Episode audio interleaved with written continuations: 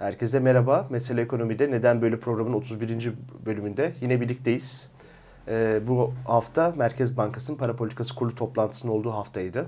Ee, para politikasının bir gözden geçirilmesi gerekiyordu ama yapılmadı. Bunun üzerine konuşmamız gerekiyor. Artı kamu maliyesi gittikçe bozuluyor. Bugüne kadar e, ötelenmiş birçok yük yavaş yavaş bu yıl üst, önümüze karşımıza çıkmaya başladı ve bunun neticesinde de ekonomi yönetimi yılın geriye kalan 6-7 aylık süresinde mutlaka bir şeyler yapmak zorunda kalacak. Ama neler yapabilir, yapsa bile ne kadar etki eder bunları değerlendirmemiz gerekiyor. Eski bankacı Ömer Gencal'la e, kendisi aynı zamanda Deva Partisi GMYK üyesi bunları değerlendireceğiz. Hoş geldiniz. Hoş bulduk. Şimdi hemen gündemden bugünden başlayalım.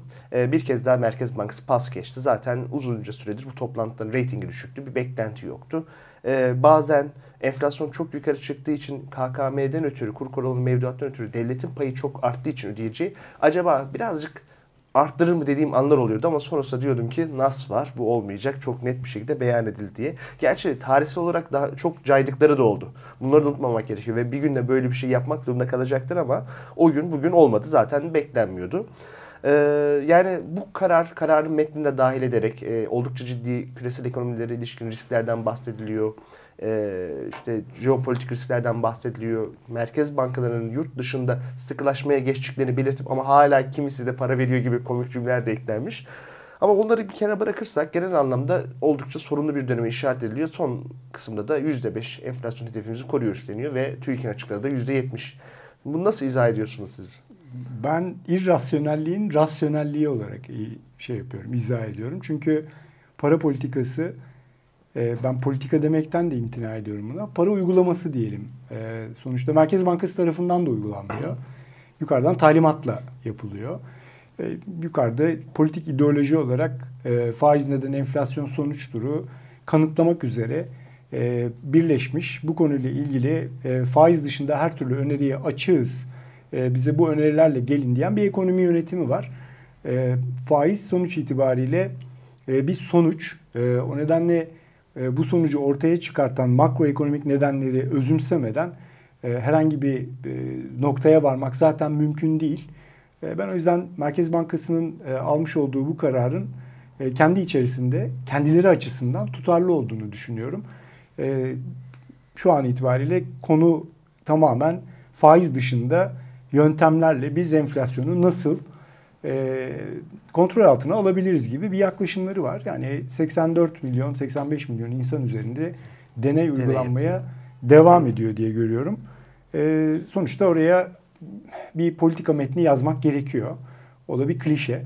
O politika metninde de mevcut e, gerçekleri nasıl etrafından dolanırız e, ve mümkün olduğunca e, kendi başarısızlığımızı nasıl e, bir bahaneyle yüzdürürüz anlamında bir e, açıkçası metin var. E, yurt dışındaki bir takım e, fiyat artışlarına, bir takım arz şoklarına, bir takım kuraklığa, gıda riskine, işte küresel barışa bağlanmış olan e, bir takım e, şeyler var, bahaneler var. Tabii bunların suçlusu iktidar hükümet olmayabilir ama etkileniyoruz sonuçta. Yani e, muhakkak. E, yani bunun da politika etki etmesi lazım. Mesela aylık e, enerji ithalatımız 8 milyar doları bulmuş durumda. Geçen sene bile yüksekti ve 4 milyar dolar 3-4 milyar dolar arasındaydı. Şimdi şu saatten sonra bir politika değişikliği bekliyorsunuz. Gelmiyor. O zaman da şu soru ortaya çıkıyor. Yani ne kadar böyle götürebilirler acaba?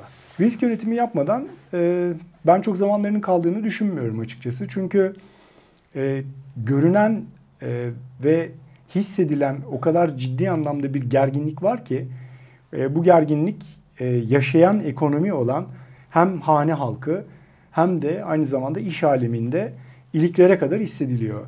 E, hane halkı bunu enflasyon olarak hissediyor. E, yoksulluk olarak, geçim sıkıntısı olarak hissediyor. Hane halkı aynı zamanda elinde bulundurduğu tasarrufları bir şekilde değerlendirip e, önümüzdeki dönemde çocuklarının geleceğini teminat altına alabilmek için 3-5 kuruşu varsa serveti olarak acaba bunu nasıl korur, korurum diye endişeleniyor. E, iş alemi mevcut şartlarda koymuş olduğu sermayesinin üzerine herhangi bir getiri elde edemediği gibi e, ekonomik konjonktürün ortaya çıkarttığı o enflasyon belası dolayısıyla her geçen gün işletme sermayesini kaybediyor. E, kurun yukarıya gittiği her daim e, bu işletme sermayesinin yukarıya e, maalesef azalıyor olması daha fazla etkilemeye başlıyor. E, o da önümüzdeki döneme dair küçülmeleri beraberinde getiriyor. Küçülme yatırımların azalışı, yatırımların azalışı, istihdamın azalışı ve genç nüfusun daha da fazla işsizlik konusunda karamsar bir noktaya götürüyor. Bunların hepsi aslında bir neden sonuç. Yani tek bir tane faiz konusunda konuşuyoruz. O tek faizin etkilemiş olduğu, arka arkasını etkilemiş olduğu bir sürü parametre var. Ee, yani Merkez Bankası'nın aslında e, oturup e, bu konuyla ilgili hakikaten liyakata dayalı kadrolarla eski kredibilitesini tekrardan geriye kazanması lazım. Uzunca bir süredir söylüyoruz. Ben 2017'den beri özellikle e, bu konuyla ilgili uyarılarımı doğrudan yapıyordum. Ama görünen o ki faiz tarafı politik ideoloji olarak şu anda çok daha ön planda. E, bunun neticesinde de maalesef e, 84 milyon bu konuyla ilgili çok ciddi ve mutsuz bir e, hayat yaşıyoruz, durum yaşıyoruz. Yarınlarımızdan endişe ediyoruz. Ya tabii bu noktaya bir günde gelmedik. Yani ciddi bir dış borç sorunumuz vardı, çok sürdürülemez cari açık vardı ama onu nasıl daha kötüleştirebiliriz e, diye düşünsek herhalde bunlar oldu. Önce rezervler çarçur edildi. Şimdi maliye politikasını da buraya bağladık. Yani kur korumalı mevduatla birlikte ciddi bir yük oradan oluşmaya başladı. Siz faizi arttırmıyorsunuz.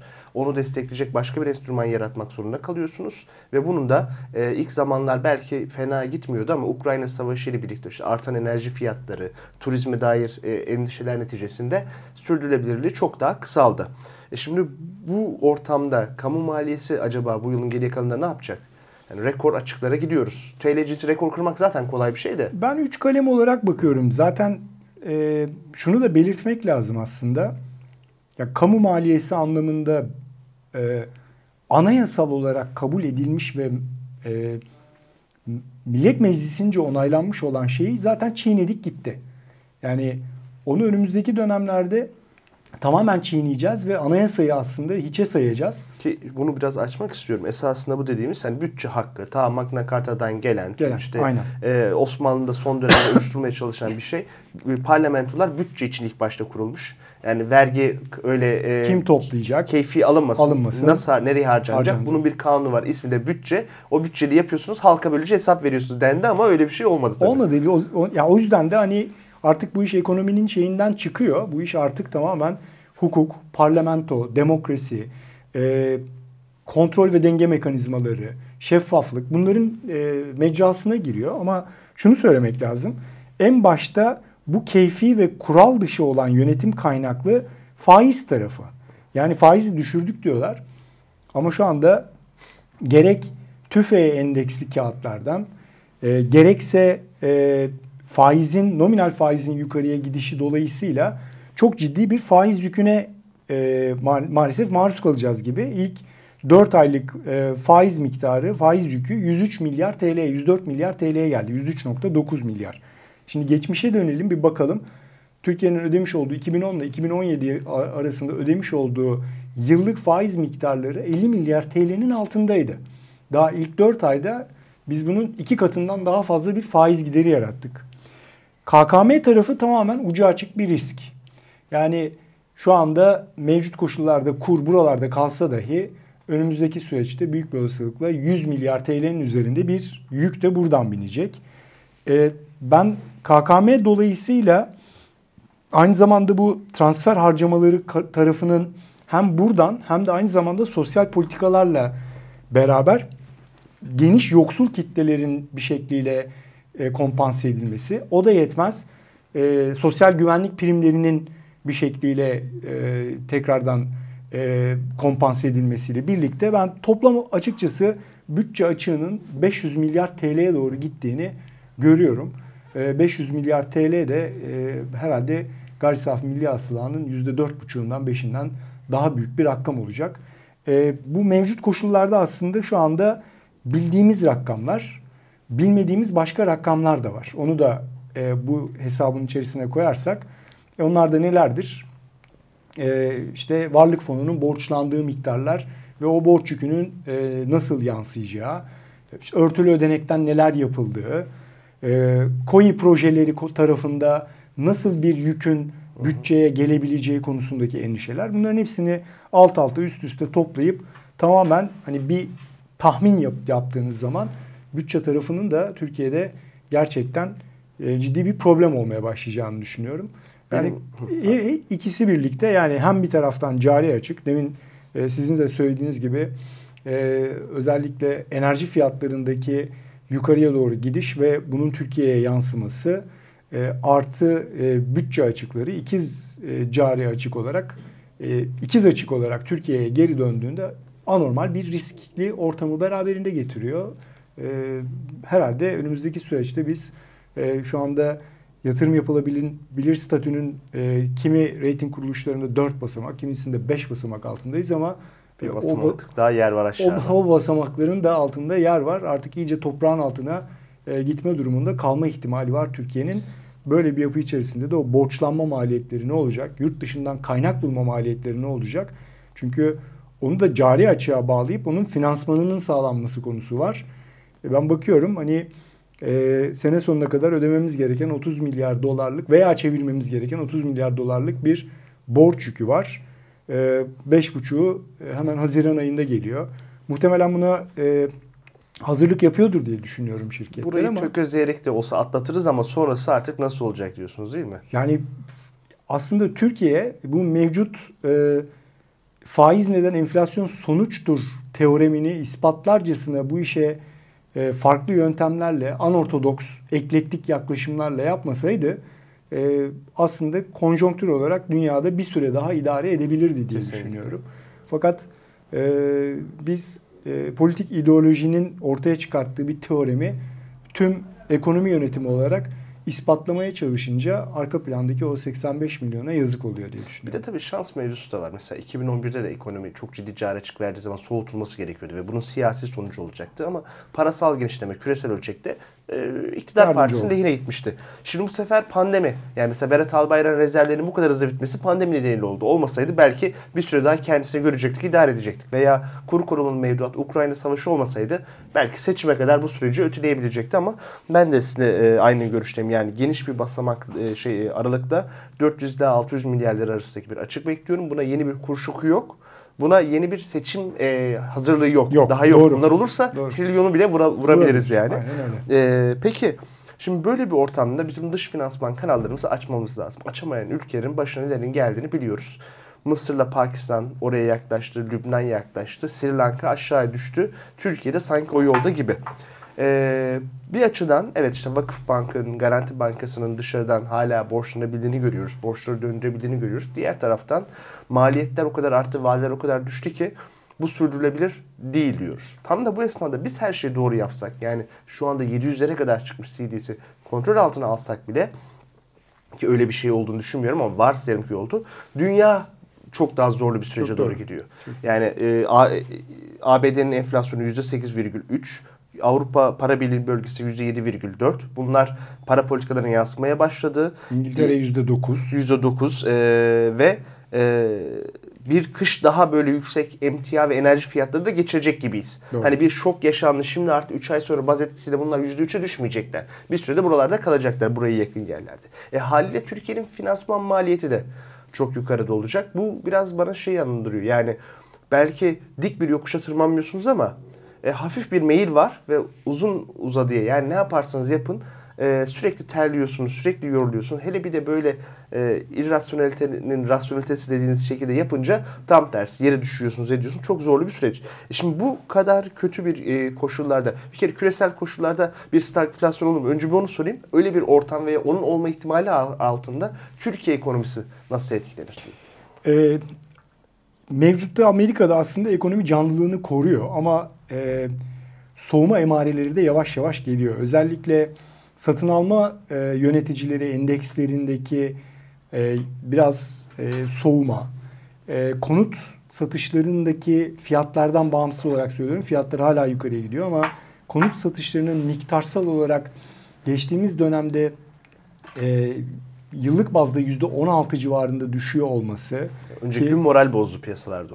Aynen. Önceki gün moral bozdu. Şimdi bunların hepsini bir çerçeveye koyduğunuz zaman aslında e, ekonomilerin bir taraftan soğuduğunu ama öteki taraftan da her ne kadar emtia fiyatları bu sıralarda biraz stabil olmaya başladı ise bile hala e, tedarik zincirlerindeki ortaya çıkmış olan problemler dolayısıyla arizi olarak arz talep dengesizliklerinin had safhada olması. Çin'indeki sıfır tolerans Çin'deki, politikası. Evet, Çin'deki sıfır tolerans politikası. Çin'deki gelen rakamların özellikle parakende satışların %11 e, oranında düşüyor olması, Çin'in faiz indiriyor olması gibi bir takım etkenler.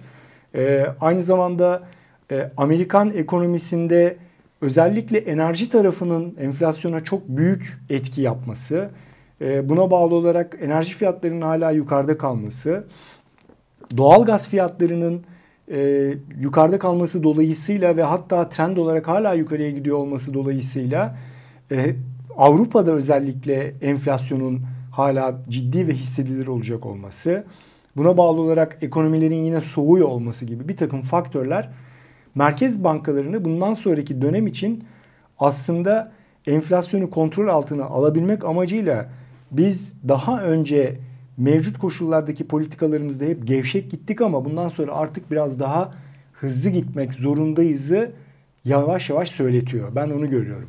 Özellikle Powell'ın açıklamaları, özellikle Lagarde'ın açıklamaları. Bu da geriden geldi ama sonunda yakalamaya çalışıyor. Çalışıyorlar. Şey. Evet. Yani nötr bir e, faiz oranına ulaşmayı artık hedefliyoruz. Enflasyonu herhangi bir şekilde boşlayamayız diye Wall Street Journal'a vermiş olduğu demeç var Powell'ın geçtiğimiz hafta.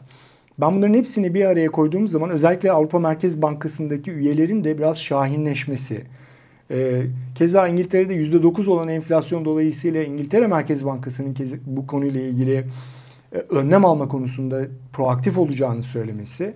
Bunların hepsini bir kefeye koyduğum zaman ben faiz oranlarının artık önümüzdeki dönemde kaçınılmaz bir şekilde yukarıya gideceği aşikar diye düşünüyorum. Yani Amerika Merkez Bankası'nın şu anda 2023 Ocak ayında politika faizini %2.75'e çekeceği olasılığı artık neredeyse piyasa tarafından tamamen fiyatlandı gibi.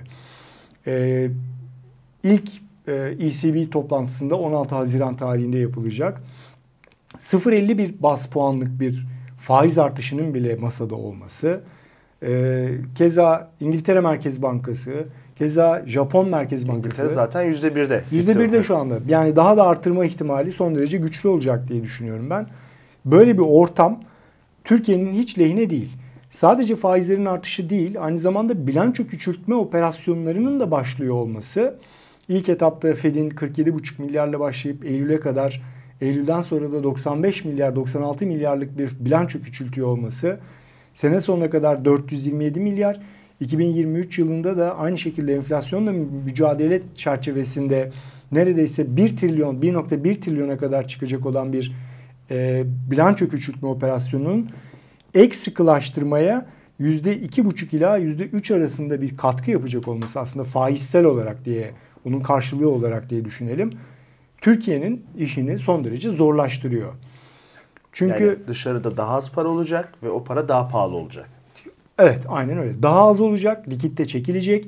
Yani şu anda e, global tarafta yaklaşık 2 trilyon dolar civarında bir para likitte bolluğu var diyebiliriz. Bu likitte bolluğunun yavaş yavaş Amerika'ya, Amerikan Merkez Bankası'na geri döndüğünü ve ortadan kalktığını göreceğiz.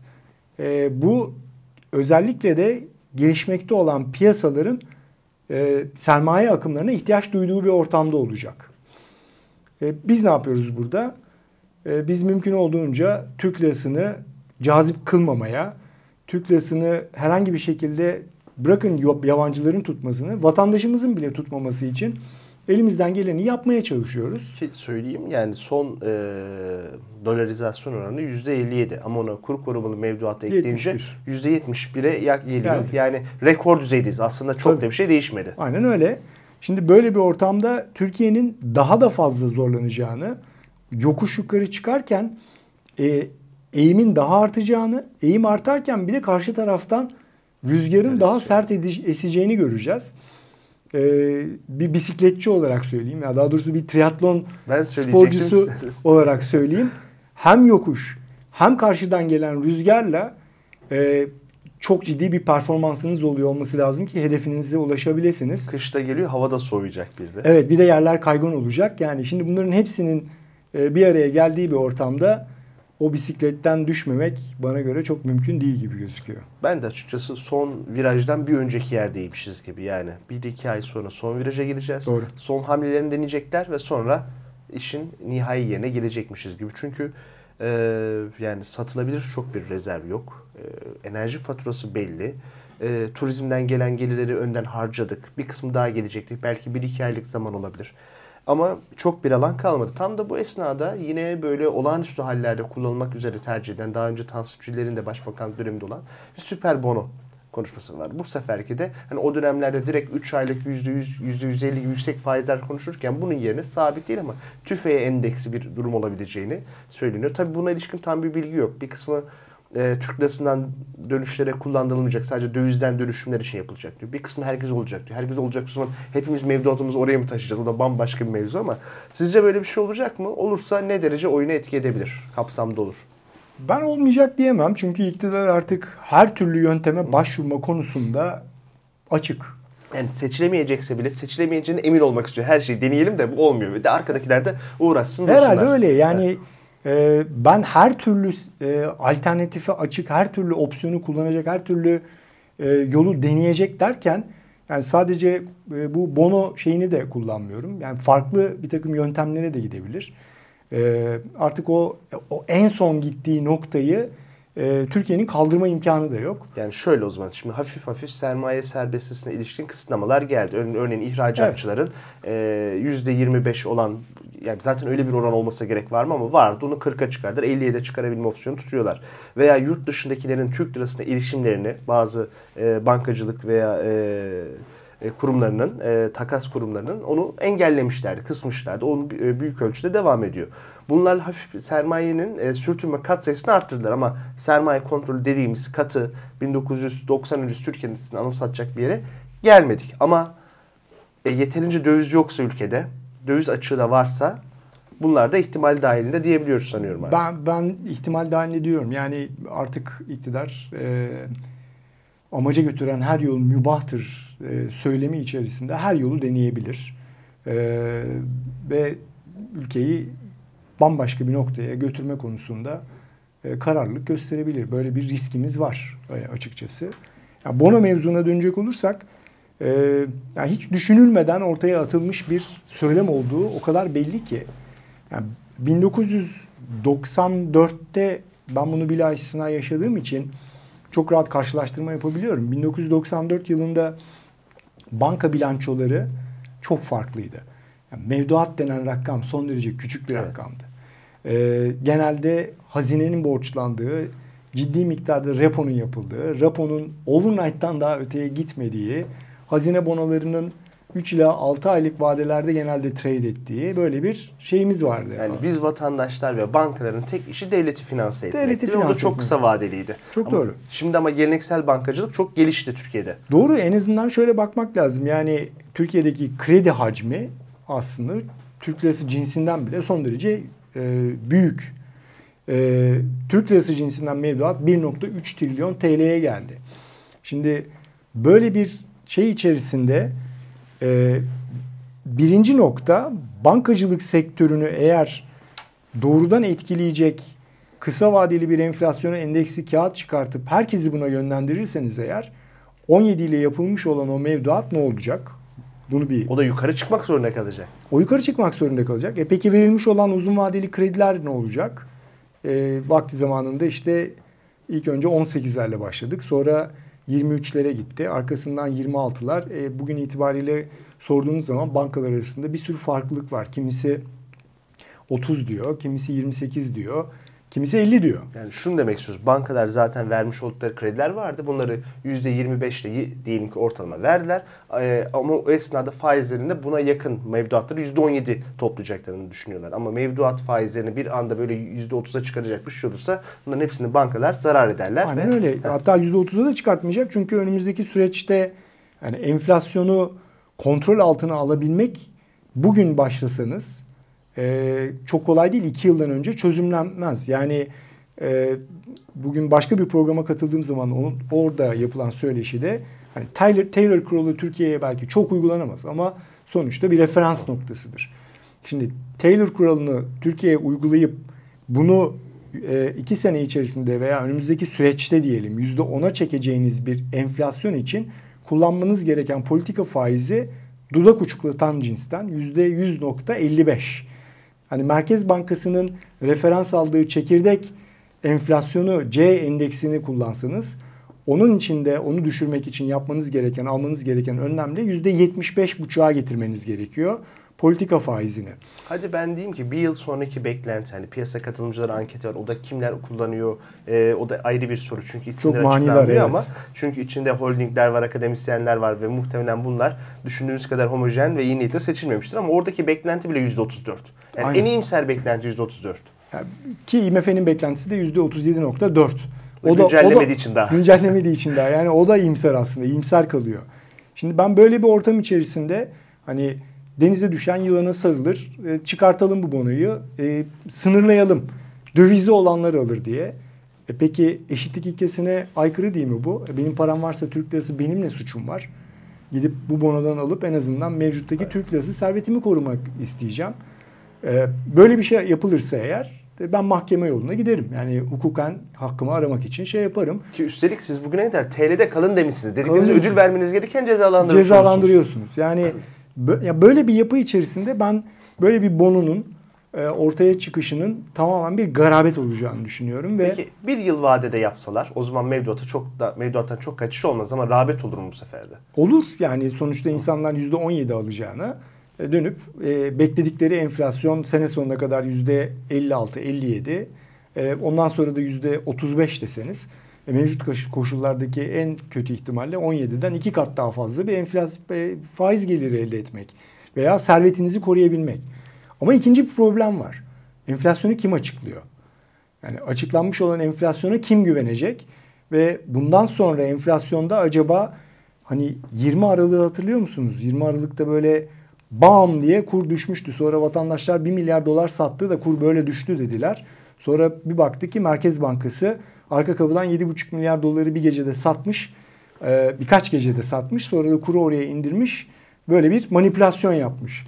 E şimdi ortaya çıkan bu manipülasyonun e, Merkez Bankası'nca uygulandığı bir ortamda TÜİK tarafından uygulanıp uygulanmayacağı konusuna insanlar nasıl bakarlar? Hani önden yüklemeli enflasyonu yaptık. Bundan sonrası zaten az olacak. Önümüzde de yaz sebze meyve fiyatları aşağı gelirse eğer daha da iyi olur enflasyon diye bakacak mıyız? Ki bana göre değil. Çünkü Türkiye'de dünyada olduğu gibi bir gıda güvenliği riski var.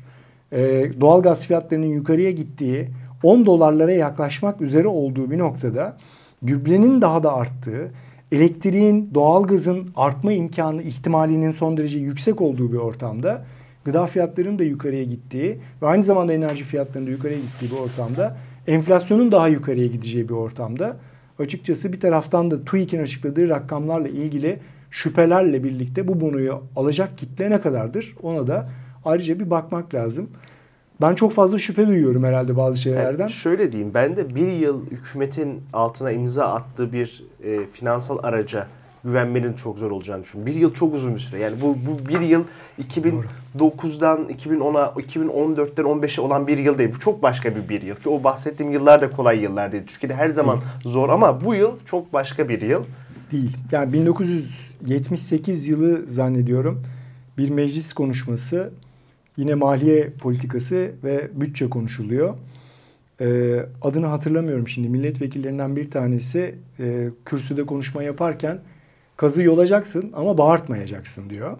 Burak bu söz ta e, Fransız devriminde özellikle enflasyon dolayısıyla vatandaşın cebinden alınan e, şey dolayısıyla Robespierre yanlış hatırlamıyorsam onun tarafından söylenen bir söz bir taraftan da. E, yani ben açıkçası devletin bu konuyla ilgili şimdiye kadarki geçmiş dönem sabıkalarının çok olduğu evet, olmasından evet. dolayı e, vatandaşın buna güvenip ne yapacağı konusunda kafamda da bir sürü soru işareti var. Zira kur korumalı mevduatların vadesi geldiği zaman şimdiden e, ben aslında yani onlarca telefon almaya başladım. Ödenir mi, ödenmez mi, kaçta ödenir, yaparlar mı, yapmazlar mı, bono verirler mi karşılığında gibi. Bugüne kadar e, devletin bu şekilde ta taahhütlerinde e, vatandaş tabiriyle kazık atmadığı tek şey bireysel emeklilik sisteminin ödemeleri oldu. Onları düzenli yaptılar ama bunun dışında işte K ödemeleri var, şunlar var. Hep hep sorunlu konut, oldu. Konut evet. edindirme evet. yardımı evet. doğru aynen öyle. Evet. Aynen Peki öyle. son olarak şimdi bunları bir de politik tarafına değinelim. Ee, yani sizin de benim de ortak uzlaştığımız nokta bu iş artık sürdürülemez bir yere doğru gidiyor. Bu yılın ikinci yarısı çok zor geçecek. Belki bizim şu anda düşünemediğimiz ultra olağanüstü şeylere deneyecekler. Onlara birkaç ay daha kazandıracak ama nihai sonucu değiştirmeyecek ve seçimlere kadar, olan zamandaki seçimlere kadar bunu götüremeyecekler. O zaman akla işte bir erken seçim olur mu geliyor ki o erken seçimde harcamaları yapmaları lazım. Kamu bankaları kredi vermesi lazım. Acaba öyle mi? O da ayrı bir soru işareti. Veya işte bambaşka yöntemler aramaları lazım. Çünkü net bir şekilde bu ikimizin de çizdiği tablo iktidar partisinin de- desteğinin azalacağını. Belki çok çatlama olmaz ki ben olabileceğini düşünüyorum ama diyelim ki düşüncede olmayalım bir kırılmanın yaşanabileceğini gösteriyor. Sizce nereye gider yani bu bu bahsetmiş olduğumuz yoksullaşmanın ve finansal şokların politik sonuçları nasıl olur? Bu politikalar bu şekliyle devam ettirildiği sürece uzun vadede yoksulluğun çok daha arttığı ve geometrik olarak yoksul miktarının Türkiye'de diğer yoksullara eklendiği bir ortamı beraberinde getirir. O nedenle ben e, bir senenin artık çok çok uzun bir zaman olduğunu düşünüyorum. Mevcutta gelen sinyallerle de erken seçim satına girildiğini düşünüyorum. Çıkan seçim yasası muhtemelen uygulanmadan Kasım ayında e, bir seçim olma ihtimali artık biraz daha güçlenmeye başlıyor gibi. Zira iktidar partisi her uzattığı dönem itibariyle e, seçimde alabileceği oy potansiyelini geometrik olarak azaltmak üzere bir oyun e, satına giriyor. Ama onlar acaba biz bu işi seneye çözeriz diye iyimserlikte olamazlar mı? E, yani bu mevcut politikalarla mümkün değil. Yani Biz biz o görüşteyse karşı taraf belki farklı görüşlerde.